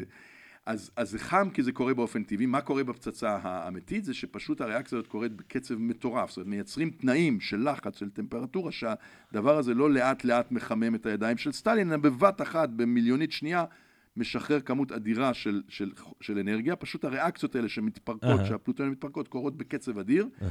ועכשיו, מה האנקדוטה עם המסה והאנרגיה?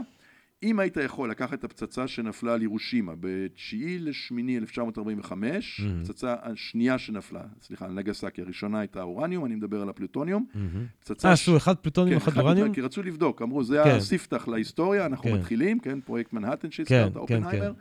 אמרו, בואו נבדוק את כל האופציות, פצצה כן. ראשונה אורניום, קראו לה Little Boy, כן. ופצצה שנייה פלוטוניום Fat Man, כן. שתי טכניקות שונות, שני חומרים שונים, שתי הנדסות שונות, עשו את שניהם, ואני רק מספר בקיצור שכשפיצצו את פצצת הפלוטוניום על נגסקי, הפצצה השנייה, שדרך אגב גם הייתה הפצצה האחרונה, לא היה יותר פצצות. אם היפנים אומרים לא נכנעים, give us more, לא היה יותר. אשכרה. אשכרה לא היה, זה היה ממש poker face בין אמריקה ל- ליפן. לא היה- מה, היה להם רק שניים? היה שניים. היה אה. אחד שהם עשו ניסוי, לפני שהם זרקו את זה באופן מבצעי, כן. הם עשו ניסוי, זה אחד, הם אהה. פיצצו אותו, ואחרי זה היו עוד שניים וזהו.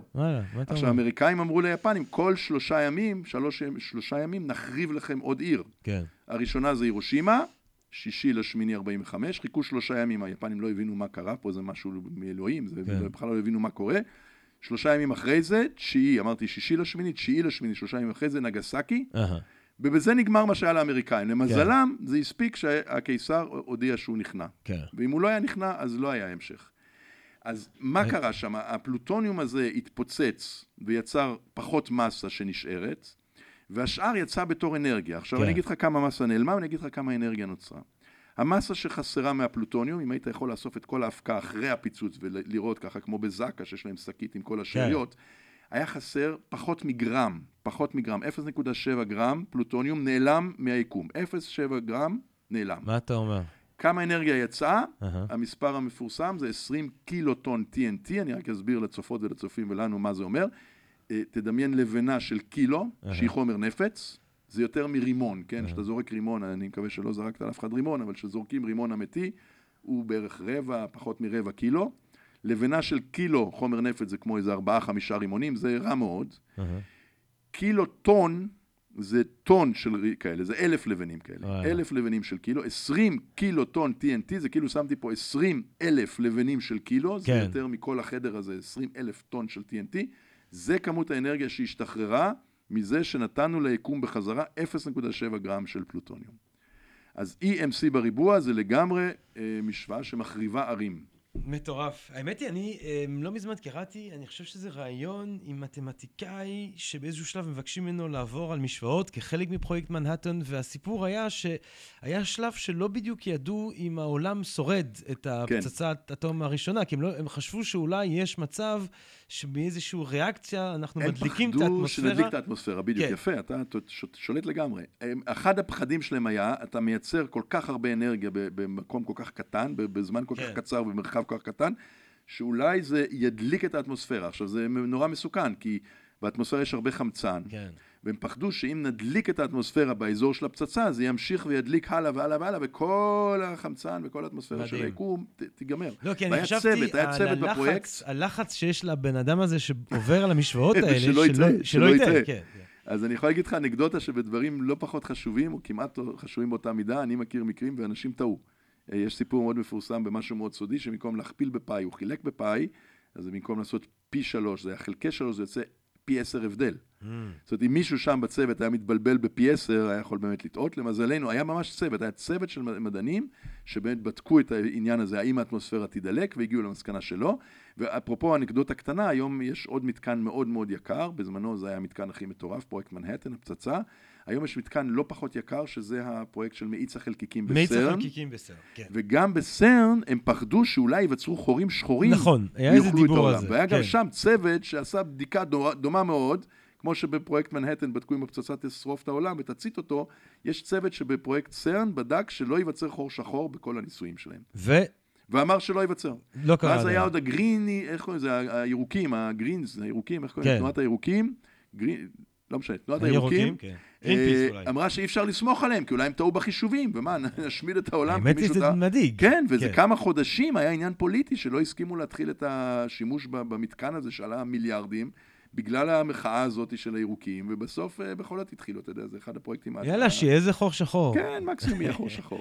תראה, אה, כדי לחזור לאיינשטיין, איינשטיין כמובן עם דעותיו הפוליטיות, אמנם הוא לא, אני לא יודע אם הוא פציפיסט לחלוטין, אבל הוא כן מנסה למנוע מלחמה בכל מחיר. בכל מקרה הוא לא עורב, אמנם אה, פרויקט מנהטן מתחיל מזה שהוא כותב מכתב ל... אה, אה, למי הוא כתב את המכתב? לנשיא, נכון? לנשיא, אה, נדמה לי שזה או טרומן או אפילו אני חושב לפניו. שזה עוד היה טרומן. כי טרומן כן. זה זה שהפיל, לא סליחה, כי טרומן הפיל את הפצצה. טרומן נתן כן. את ההוראה להפיל, אבל זה היה אחרי שהנשיא הקודם מת באופן מפתיע. נכון, רוזוולט. אז רוזוולט, הוא כן. כתב את המכתב לרוזוולט, שנספר את זה קצת מסודר. אה, אוקיי, תשאל רק את השאלה. כי אני חושב שהוא כותב. הוא, הוא כותב מכתב שבו הוא אומר הדבר הזה אפשרי, ואני מאוד דואג שהגרמנים יגיעו לפצצה הזאת לפני שאנחנו נגיע. אמת. אה, אבל אז בעצם מגייסים את אופנהיימר בגלל שלא סומכים פוליטית על איינשטיין.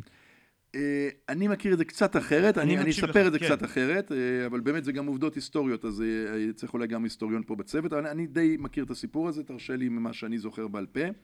אה, אז באמת אה, איינשטיין לא התחיל את הסיפור הזה, התחילה קבוצה של מדענים בארצות הברית, שעקבה אחרי מה קורה בעולם, אני רק אשים את הטיימסקייל על כל הדיון שלנו, כי אנחנו עפים פה מ-1905, וכבר הגענו גם כן. לבדיקה ב-1970 ומשהו. כן. אנחנו מדברים עכשיו על בערך 1930.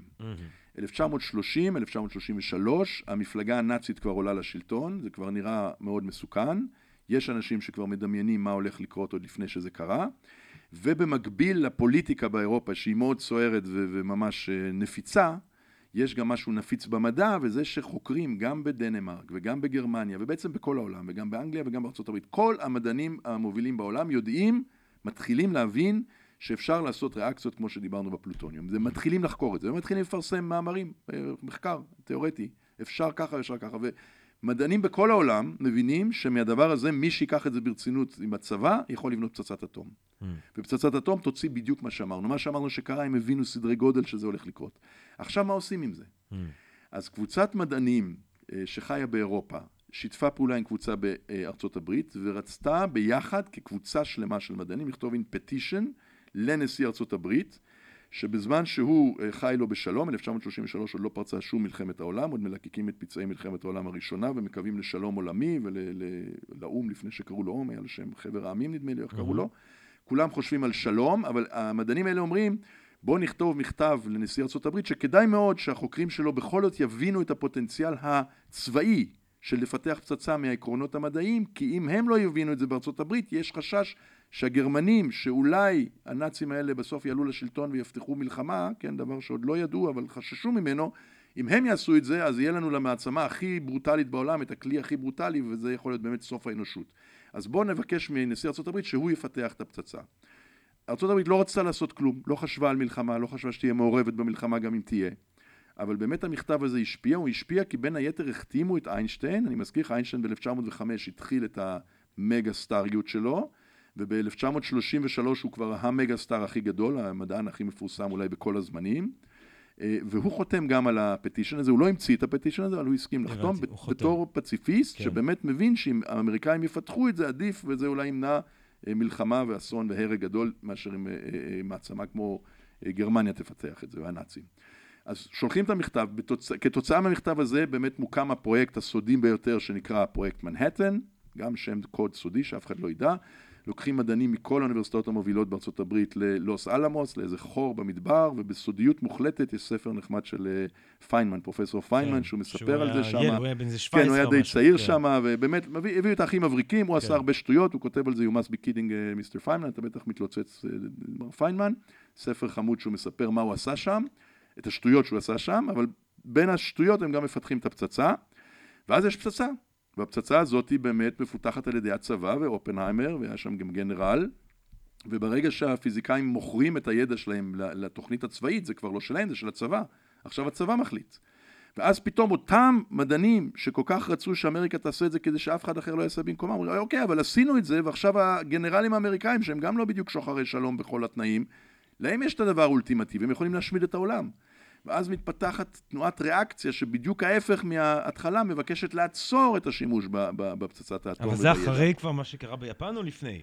אז זה במקביל, זה, זה עוד לפני שהטילו את הפצצה, כבר התחילו המדענים לדבר על היום שאחרי. כי ברגע שהתחילו את מנהטן, מדענים לא טיפשים, הם הבינו שמנהטן זה כדי לייצר פצצה, והם כבר שאלו, אוקיי, ואחרי שנייצר, מה כן, הלאה? כן. אז כמובן שאיינשטיין היה גם מובילים של התנועה האנטי... אה, כן, איינשטיין היה, ב- בליבו היה פציפיסט גדול. כן. יש, לו, יש לו נאום שהוא נותן, זה, זה באמת אה, סרקזם של אלוהים, אני חושב, שיש נאום שהוא נותן מספר שנים לפני מלחמת העולם השנייה לילדים ביפן, לפני Mm. מלחמת העולם השנייה, והוא מספר להם את, ה, את הנאום הכי פציפיסטי שאתה יכול, איזה יופי ואהבה ואחווה בין כל העמים וכולי. לא הרבה שנים אחרי שהוא אמר את זה, הפצצה שהוא תרם מאוד לפיתוחה, כן. אה, אה, נופלת עליהם. למרות שאתה יודע, השיח הזה של סביב של תרם לפיתוחה וכולי, הוא חוקר מדע, הוא ילד שחושב במשך עשר שנים על מה שקורה אם אני רוכב על גל של אור, ואז אשכרה כן, פותר את הוא לא הבעיה. קשור, הוא לא... הוא, הוא, הוא, הוא, not הוא to גילה blame. את היקום, ומה, ומהגילויים האלה, אם האנושות היה זן יותר הגיוני, היה אפשר לרכז בלעשות אנרגיה אטומית שמשרת אותנו בכל מיני זה צורות. בדיוק, ה, זה בדיוק זאת אומרת, אתה יודע, הוא לא- של האנושות, כן, כן. שהגאונים האלה, אני אתן לך כן. עוד דוגמה, אנחנו דיברנו על עמותת חתני נובל. מי שהמציא את פרס נובל, אלפרד נובל, נכון. הוא המציא בעצם שיטה לייצר פיצוצים של דינמיט, הוא המציא את הדינמיט. כן. לפני זה היה רק דינמיט בצורה נוזלית והרבה כן. יותר מסוכנת, והוא המציא את הגוש הדינמיט המוצק, לכאורה זה נורא טוב, זה יותר בטוח, זה לא מתפוצץ לך בידיים, הכל טוב. הוא התכוון לעשות טוב, והוא התכוון אולי שיחצבו עם זה במחצבות, אבל בפועל מה עשו עם זה? הרגו אחד את השני במלחמות העולם. כן. והוא הקים את פרס נובל כדי קצת לכפר על, אה, ה- על הנזק שהוא בעקיפין גרם. אז זו שאלה טובה אם הוא אשם או לא אשם. המורל, אני חושב מבחינה מצפונית, אם אתה שואל אותי, הניחוש שלי, מה איינשטיין קרוב למותו חשב לעצמו, אני חושב שהוא חשב שאלוהים אה, מהתל אה, בו ובכולנו. אז תראה, אתה אומר אלוהים כבר כמה פעמים. אמרת, is MC square זה בעצם המשוואה שלנו מול אלוהים, אנחנו נותנים לאלוהים אנרגיה, או אנחנו נותנים לאלוהים מסה, והוא נותן לנו חזרה אנרגיה. אלוהים עושה אירוניה עם אה, איינשטיין. מה אם אה, עוד נושא שעולה שוב ושוב ושוב, מה אם היו אה, האיש הזה שמבין את היקום? יש איזה משהו ש- לגבי איינשטיין שהוא, יש לך תחושה עם החיוך שלו והלבוש המאוד שלוחי שלו, שגם זה אגב אומרים שזה חידוש גדול, שהוא שינה את הדרך. שבה האקדמאים מתלבשים. לפני איינשטיין אתה אמור לבוא עם חליפה כן, וזה, ואחרי חמורי איינשטיין... סבר ומקטורן והכל אבל נכון. סחישטו פרופסור, כאילו הפרופסור המפוזר זה נכון, בעצם איינשטיין. גם מבחינה... פנטסטי, כן. גם מבחינת אופנה, אבל יש לנו את הבחור המשונה הזה שבעצם מבין את היקום יותר מאחרים. זאת אומרת, כולנו יש לה אינטואיציות מסוימות, הוא איכשהו אה, מבין את היקום ויש לו איזשהו אמון גם בדרך שלו להבין את היקום. כאילו כמו איזה נביא כזה שאומר, לא, אבל... אתה מדבר על אלוהים, אבל הוא מדבר איתי. אז אתה מדבר על היקום, אבל היקום איכשהו ואני מבינים אחד את השני יותר טוב. ואני יכול להגיד לך דברים שהולכים נגד האינטואיציות, אבל גם כש... אה, אה, אה, הרי אוששו חלק מהדברים שלו בעודו חי עוד, הוא היה אומר, בסדר, זה לא מפתיע אותי, כי, כי ככה, ככה כן, היקום זה מדבר איתי. הגיוני שככה היקום עושה. מה, כן. האם לאיש הזה, היה לו תפיסת עולם אה, רוחנית, דתית, גם, אה, אתה חושב? אז אני, אני, אני אשתמש בציטוטים שהוא בעצמו אמר, כן. לדעתי התשובה היא חד משמעית, לדעתי כן. אין פה דילמה, ואני אשתמש במילים שהוא בעצמו אמר, כן. אה, אבל באמת שלא לא תהיו במתח, אני, אני אגיד רק במילה אחת, אה, המושג אלוהים והמושג טבע, אפשר להחליף ביניהם בהרבה הקשרים, כן. אבל כשאתה מגיע לאלוהים לפי כתבי הקודש היהודים או כן, הנוצרים כן, או האחרים, אז זה כבר משהו אחר, זה לא אלוהים באיזה מובן פילוסופי, זה האלוהים כן. הספציפי הזה עם כל החוקים. כן. איינשטיין לא היה לו שום בעיה להשתמש במושג אלוהים כשהוא מתאר את הטבע. האלוהים כן. והטבע זה אותו דבר מבחינתו. אז- הוא לא הסכים בכלל עם האלוהים הספציפי הקונקרטי של היהודים, הנוצרים, המוסלמים ואחרים. הוא חשב שזו טעות קטסטרופלית של המין האנושי שלא מבין כלום ו- וממציא לעצמו אלים שלא קשורים. אבל בוא נדבר על האלוהים שהוא כן האמין בו. בעצם אני, כן. אני רק להמשיך את מה שאתה אומר, אה, ממה שאני כן יודע על איינשטיין ואלוהים, זה בעצם דרך העבודה שלי קצת על שפינוזה, ואיינשטיין הוא בעצם אה, מטורף על שפינוזה. הוא מצטט את שפינוזה, וכמובן שפינוזה זה הפילוסוף של הדאוסי ונטורה, אלוהים או הטבע. כן, העצם בעל אינסוף התארים וכולי, בעצם שפינוזה, אם נאמר ממש נחטא ונחטא, נחטא? נחטא? נחטא? נחטא בלסכם את שפינוזה במשפט? אה, נח- נחטא, נחטא.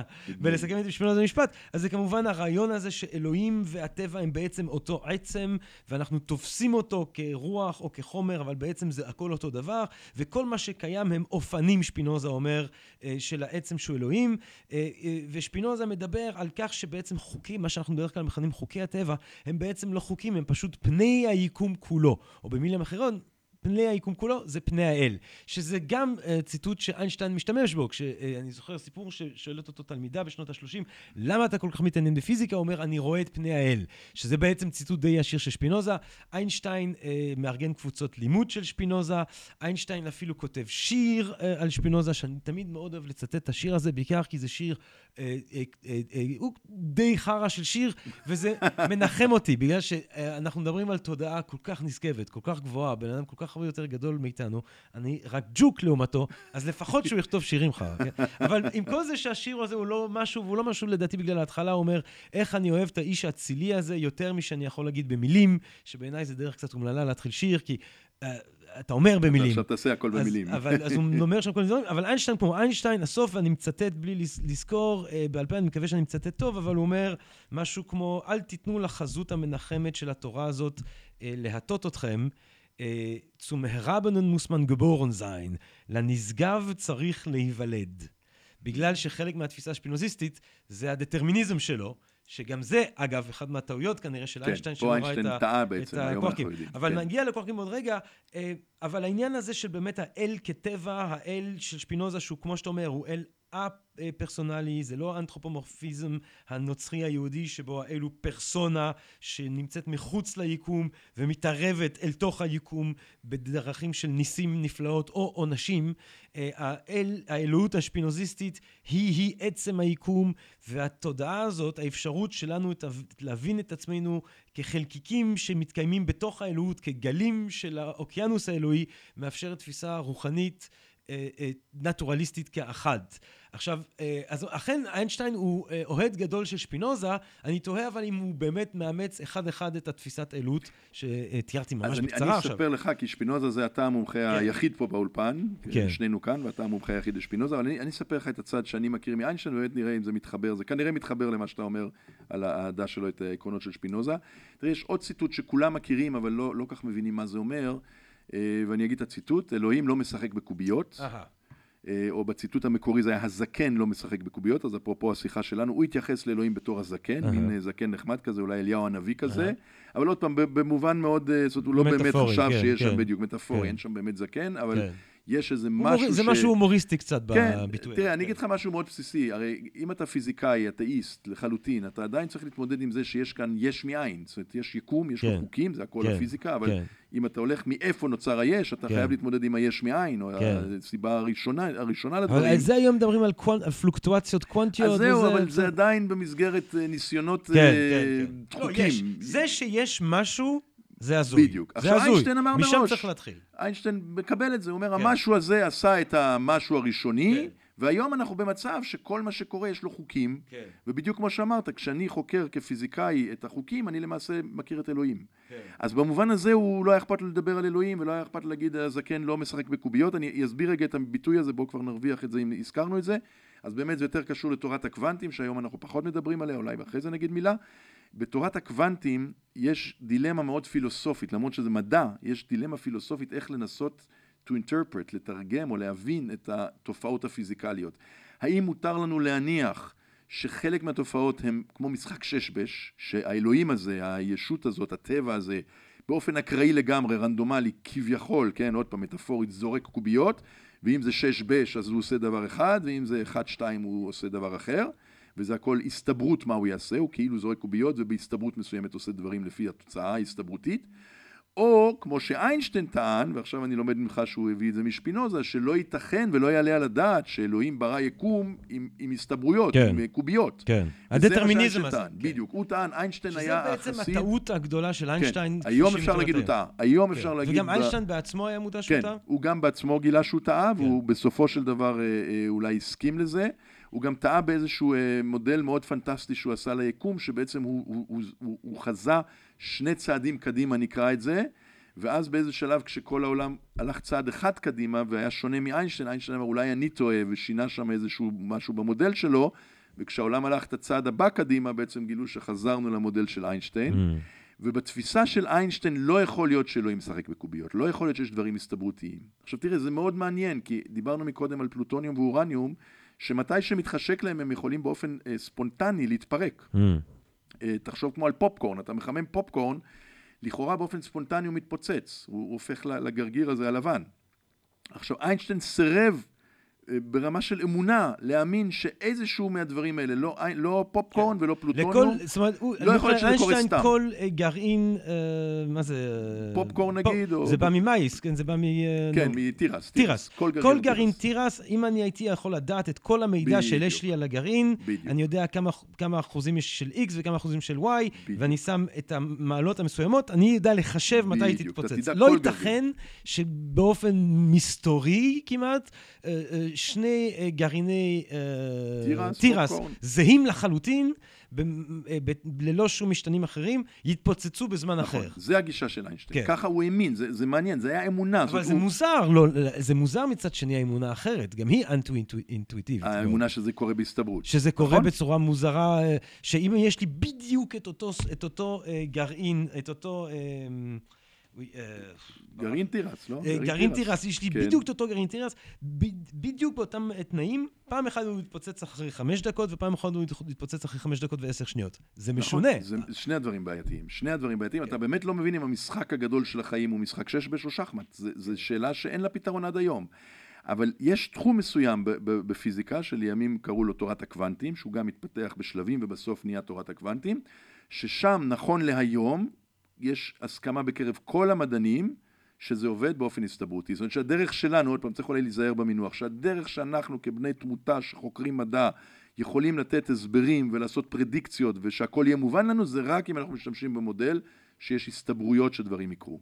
אז במובן הזה תורת הקוונטים היום מונחת על הבסיס ההסתברותי, והיא עובדת, היא חוזה הרבה דברים, היא מתאימה להמון תוצאות, היא, היא מאוד טובה התורה הזאת, ובבסיס שלה, בפילוסופיה שלה, היא הסתברותית. איינשטיין לא הסכים לקבל את זה. איינשטיין עד יומו האחרון, אולי באמת בסוף הוא, הודה שהוא היחיד שלא מקבל, והוא הכיר בזה שהתורה הזאת מוצלחת, זאת אומרת, יש, יש מדדים למדע, מדע עושה תחזית למשהו שיקרה שעוד לא, אנחנו לא יודעים, והמדע אומר זה יקרה וככה זה יהיה, ואז אתה בודק ואתה עושה ניסוי וזה באמת קורה ככה, אז, אז כולם נותנים קרדיט לת- לתיאוריה הזאת. במובן הזה איינשטיין קיבל שתורת הקוונטים, היחסות, ההסתברותית, היא, היא מאוד טובה, היא מאוד חזקה, היא נותנת הסברים שאף תורה אחרת לא. מה באמת? אבל הוא אתה- כאילו לא האמין, הוא אמר לא יכול להיות, לא אה, יכול להיות, אנחנו יום אחד נבין את זה באופן דטרמיניסטי, זה מה שהוא כאילו טען. אז, אז איינשטיין, אנחנו 1905 יחסות פרטית. כן. מתי היחסות הכללית? 1915. 15. ואז הוא, אה, בן כמה הוא בכלל? אמרנו, הוא נולד אז ב... הוא בערך 24 ב-1905, ובין 34 ב... ב- באמצע 1900 שנות ה-30 כן, שלו? כן, באמצע חייו הוא כבר בשיא כל השיאים. כל, כל שאר החיים בעצם, אחרי היחסות הכללית, כשהוא כבר פחות, הוא לא מעורב במנהטן באופן ישיר, הוא יושב בארצות הברית, מתישהו בונים בשבילו בפרינסטון את ה-Institute for, איך קוראים לזה? ברח לי עכשיו. אה, אז זה עכשיו התקלת אותי, אני לא- אה, לא זוכר בעל פה, אבל אני- הוא יושב בפרינסטון עד הוא סוף יושב שם ימיו. בפרינסטון בסוף ימיו. מה בעצם איינשטיין המזדקן עושה כל החיים האלה? כל כן, השנים אז האלה? האם האמת יש לו- שבדיעבד, השיא שלו היה 1915. השיא שלו היה 1915, ומשם בעצם אין לו פריצה נוספת. אם אתה רוצה להיות מאוד מאוד ציני, אז אפשר לומר שפרינסטון קיוותה שהנובליסט החזק ביותר הזה, הוא קיבל פרס נובל על כן. התגלית שלו. דרך אגב, הוא לא קיבל על תורת היחסות, הוא קיבל על האפקט הפוטואלקטרי, אהה. גם איזו סיבה פוליטית מצחיקה. אה, והם קיוו אולי שיהיו עוד עשרות מה, איזה, פרסים. איזה סיבה... הסיבה היא שכשנתנו לו פרס נובל, אז ככה, קודם כל פרס נובל רק נותנים אחרי שיש ממש אה, תחז... אה, ניסוי שמוכיח שהוא צודק. זאת אומרת, זה אוקיי. שהוא אמר תיאוריה, וכולם פה מתחילים לדמיין על תאומים שטסים בחלל וזה הכל תיאורטי, על זה אי אפשר מבחינה חוקית לתת פרס נובל. אוקיי. צריך ניסוי שיוכיח שהוא צודק. הניסוי הזה התקבל ב-1917 בליקוי חמה. שבו ראו שכוכבים מסוימים סוטים ממסלולם רק בגלל שקרני האור נמשכות לשדה הגרביטציה. לא Mm. משנה, לא נפרט, אבל זה היה הוכחה מוכיח? שהוא צודק. כן, שיש אקספרימנט שמראה שהתיאוריה שלו נכונה, וזה תנאי לפרס נובל. עכשיו יכלו לתת לו פרס נובל, אבל עדיין זה היה 1917, ועדיין לא היו בטוחים שהבינו בדיוק מה הוא עשה שם, ושאולי יום אחד, עוד כמה שנים, יסתבר שאולי זה לא נכון. אמרו בוא, בוא לא ניקח צ'אנסים, זה די פדיחה עם ועדת פרס נובל וכל הפיזיקאים שם בחרו בו ואחרי זה מסתברים שהוא טועה, כן, כמו בפרס לשלום, שהיו קצת פדיחות אולי על אנשים שלא עשו שום שלום וקיבלו פרס, כדי שזה לא יקרא להם עם, עם, עם איינשטיין, אמרו. אוקיי, הוא גילה עוד כל מיני דברים, אמרנו שב-1905 הוא גילה הרבה דברים, השנת הפלאים שלו, anno, anno mirabilis, ואמרו ניתן לו על משהו אחר, על האפקט הפוטואלקטרי. Mm. אני לא יודע אם אתה רוצה עכשיו גם לדבר על זה, אבל האפקט הפוטואלקטרי בסופו של דבר נתן הסבר לתופעה לכאורה שולית Mm. במדע, אבל אה, ההסבר שרק איינשטיין עלה עליו נכון והסביר נכון, היא יצרה א' את המושג של הפוטון, פוטון זה איינשטיין המציא את המילה, זה חלקיק. של אור, פוטו זה אור, Mm. פוטון הוא אמר כמו שיש אלקטרון, פרוטון, כל מיני אונים, פוטון זה חלקיק של אור, מה Mm. שפנטסטי זה שחלקיק של אור זה חלקיק שיש לו אנרגיה ואין לו מסה. זה חלקיק בלי מסה, זה, זה, זה צריך להיות איינשטיין להגיד, שאני החלטתי שהאור זה חלקיק בלי מסה.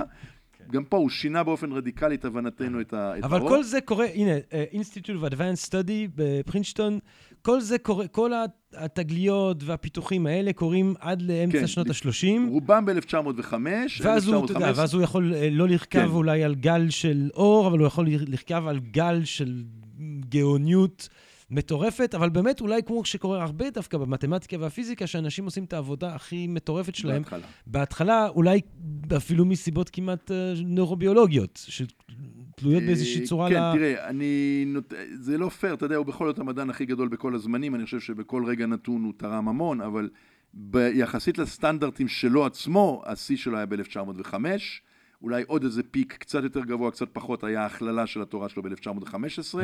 משם כבר לא היה שיא ברמה הזאת, הוא לא הצליח לעשות שיא נוסף, היו לו כמה תוכניות... הוא רצה לאחד את ה... בדיוק, הוא כן. רצה לאחד את כל הכוחות בטבע, להביא איזושהי תיאוריה שהיא כוללת גם אה, מודלים ועל סטנדרטיים. זה הוא עבד עד יום מותו. כן, ו- אבל הוא לא הצליח, הוא עבד ולא הצליח. כן. ובוויכוח הספציפי איך מבינים את העולם המיקרוסקופי, הקוונטי, בצורה דטרמיניסטית או, או הסתברותית, הוא היה בדעת מיעוט שעד היום נחשבת לשגויה, זאת אומרת הוא לא היה בצד שבאמת אה, גילה את התשובות. אני אגיד עוד אנקדוטה קטנה, יש אה, מתמטיקאי פנטסטי בשם גדל, אולי אתה מכיר? גדל, אה, כן. משפט גדל. כן. ובערוב ימיו אה, גדל היה החבר הכי טוב של איינשטיין. הם Mm. היו יושבים בפרינסטון, מסתובבים שם, מדברים אחד עם השני, שני גאונים, אבל במובן מסוים זה לא היה תחום העיסוק של איינשטיין, הוא, הוא כאילו עבר לדברים אחרים, הוא באמת, הוא התנתק, הוא כבר לא הביא את, ה, את התוצאות המדהימות.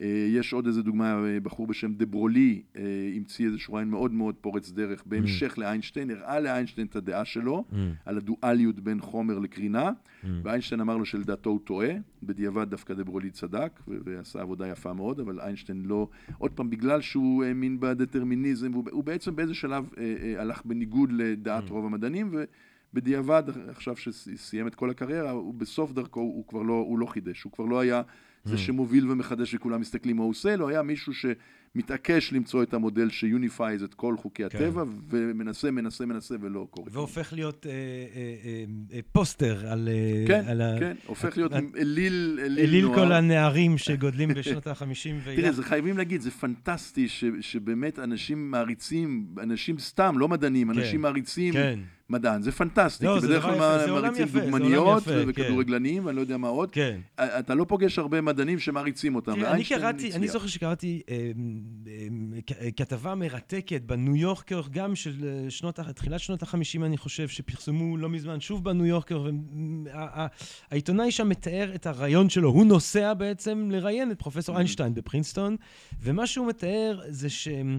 הוא מתאר, אתה יודע, הוא, הוא נמצא, עם, אני חושב שעם עם, עם, עם, עם זוגתו של איינשטיין ועוד אורחים הם בסלון, ואיינשטיין לפעמים מגיע מהחדר חשיבה עבודה שלו, מגיע, מדבר, נורא נחמד, מחייך, מנגן קצת בכינור וחוזר. Mhm. והוא תיאר את, ה, את הגיחות האלה של איינשטיין לסלון כמו הגיחות של ילד שמשחק עם הרכבת בחדר שלו, וזה, אתה יודע, כשאתה ילד, וזה רציני, זה אמיתי, זה מעניין, זה מרתק. ומדי פעם הילד כזה צריך להתחוצץ עם המבוגרים, אז הוא יוצא והוא לוחץ ידיים והוא מחייך. זאת הוא חי בעולם שלו. כן, אבל הוא רק מבקש לחזור לרכבת, כי מה מעניין אותי עכשיו?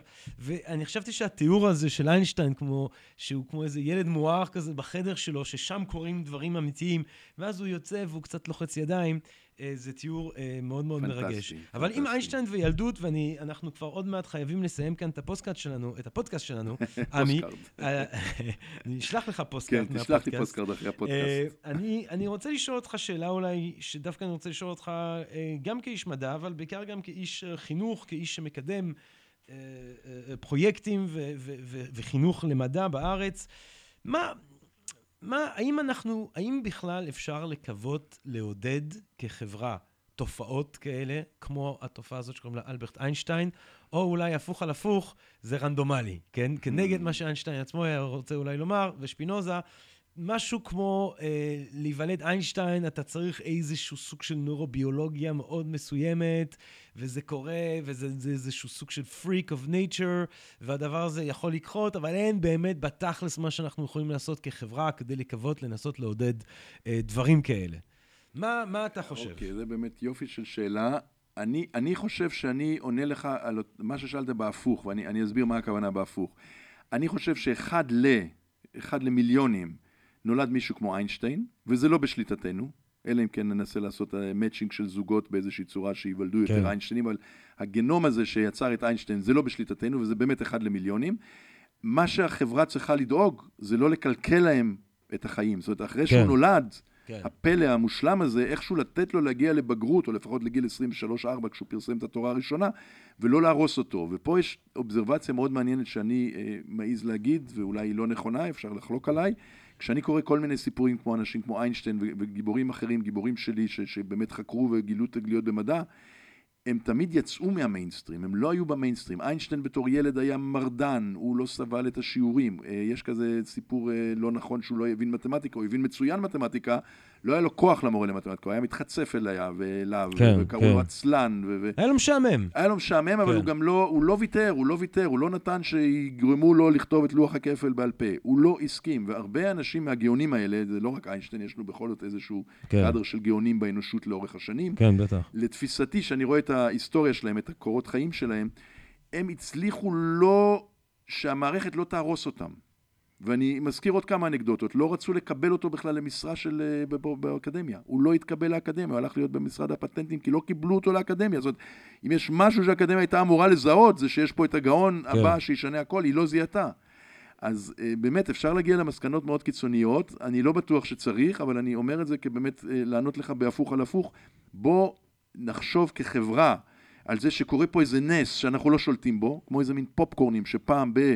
אה, קופץ לנו איזה פופקורן שיכול לשנות את כל ההבנה שלנו, וכשהם כבר נולדים, לא בשליטתנו ולא בידיעתנו ולא בתכנוננו, אה, האם החברה שלנו יכולה לספק להם את החופש להמשיך להתפתח איך שהם אוהבים, ולהמשיך לשחק עם הרכבות שלהם ולחיות בעולם שלהם, ולא לחתוך יותר מדי ולרבע זאת אומרת, אותם. אתה מציע שיהיה מערכת שברמה החינוכית, שתמפה בעצם את הילדים שמראים פוטנציאל כזה? לא, ו- לא, לא, אני לא בא מהכיוון הזה. זה יכול להיות פתרון, יכול להיות. אהה. יכול להיות אנשים שיקחו את זה לשם. אני מכיר אישית אנשים, אני לא אדבר בשמם, אני מכיר אנשים שזה הכיוון שהם רוצים. אני אומר משהו אחר, המערכת בש- במאה ה-21, כן, אנחנו צריכים פה להשלים איזה 200 שנה שהמערכת קצת נתקעה לנו, אבל המערכת העתידית במאה ה-21, במאה ה-22, לטעמי צריכה להיות מספיק ליברלית ופתוחה.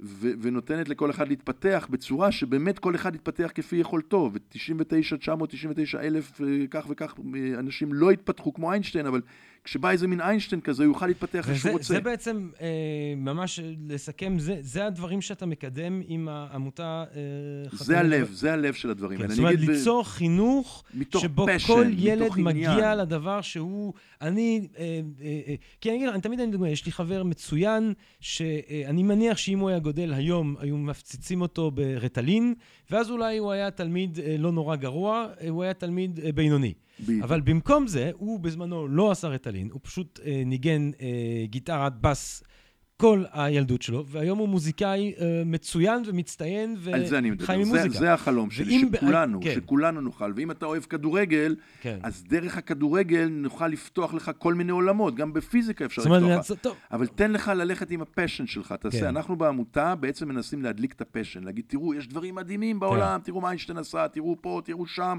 תראו איך נוסעים לחלל. מתוך ה passion וההתלהבות הזאת, לנסות בואו תעשו לגרום משהו למערכת שמתאים לכם. חינוכית שתדע לתת מענה יותר אינדיבידואלי לילדים. או, או פשוט אה, laissez-faire כזה, כאילו, שכל אחד יתפתח איך שהוא רוצה. זה כן. לא פשוט, אני לא אומר משהו שמחר כן. בבוקר המורים אז שלנו מה, לעשות. מה בתכלס אפשר כן לעשות מחר בבוקר? אני או מה- חושב מה עם צריך- המטרות המיידיות של של העמותה הזאת מנסה עכשיו לקדם? יותר ככה, בדקה האחרונה בוא נפתח את כל נושא החינוך, אבל אני אגיד לך כי באמת אני חושב כן. על זה הרבה, ו- I have a dream, יש כן. לי חלום.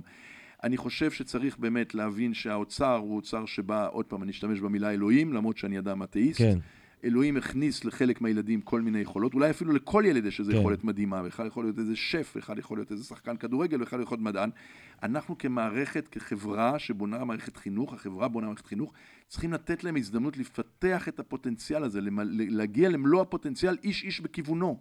עכשיו, בגלל שאנחנו לא בדיוק יודעים את הכיוונים, כמו שאמרת, אז אל תיתן לו רטלין, כן, תן לו את ההזדמנות למצוא את כיוונו. חלק ימצאו, חלק לא, אבל לתת רטלין ובכך למנוע ממנו את מימוש הפוטנציאל, זה ממש טעות, זה אנטי חינוך. כן. ואנחנו מנסים בקטנה אה, בעמותה להביא אנשים שיש להם פשן למה שהם עושים, ואנחנו לא היחידים, יש עוד שעושים את זה, ו- ושהילדים יפגשו מישהו עם פשן, שמישהו עם פשן מספר על איינשטיין, או על היקום, או על הכוכבים, או על דברים כאלה, גם לך בא, גם אתה רוצה להכיר את אלוהים דרך המדע, או דרך משהו אחר, או לעשות אומנות. איינשטיין אמר שהוא מקווה שהמחקר שהוא עושה זה שווה ערך לאלוהים, אלוהים מעריך את זה כמו אומן, כי Mm. אומן ברור לו שהוא עושה דבר מדהים לאל, Mm. הוא מקווה שהחקר של המדע זה סוג של אומנות. Mm. אז תהיה אומן, תהיה אומן מדעי, תהיה אומן אחר, תהיה מוכשר בבישול, בצילום, במיליון דברים. המערכת חינוך צריכה להיות מספיק צנועה להבין שאנחנו לא נכוון כל ילד בדיוק למקום, אנחנו צריכים לתת להם את הכר הפורה הזה להתפתח בעצמם. זה האני מאמין שלי, ה-wishful thinking שלי. יש המון בעיות טכניות, זה לא שמחר אפשר בדיוק לבנות את המערכת ככה, יש מיליון סיבות למה זה לא יקרה מחר, אבל החלום שלי זה שזה יקרה לפחות, אם לא מחר, אז אולי עוד עשר שנים, או אולי בזמן חיי, או בזמן שהילדים שלי יחיו, או איזה משהו כזה, כן. תלוי כמה, כמה מדוכא אתה רוצה לראות, אבל שזה יקרה, שזה יקרה. אה, אמן. אמן, והלוואי. ש- בדיוק, יהי רצון. עמי שטיינר, אני רוצה אה, מאוד מאוד להודות לך על אה, זה שהסכמת לבוא ולדבר איתנו. אני מקווה שהשיחה הייתה מרתקת אה, למאזינות ולמאזינים כפי שהיא הייתה לי.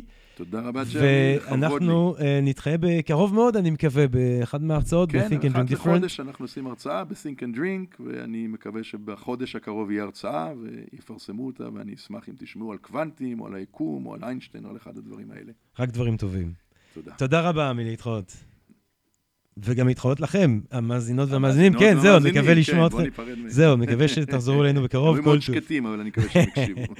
יהיה, להתחאות כולם. פודקאסט, פודקאסט, פודקאסט.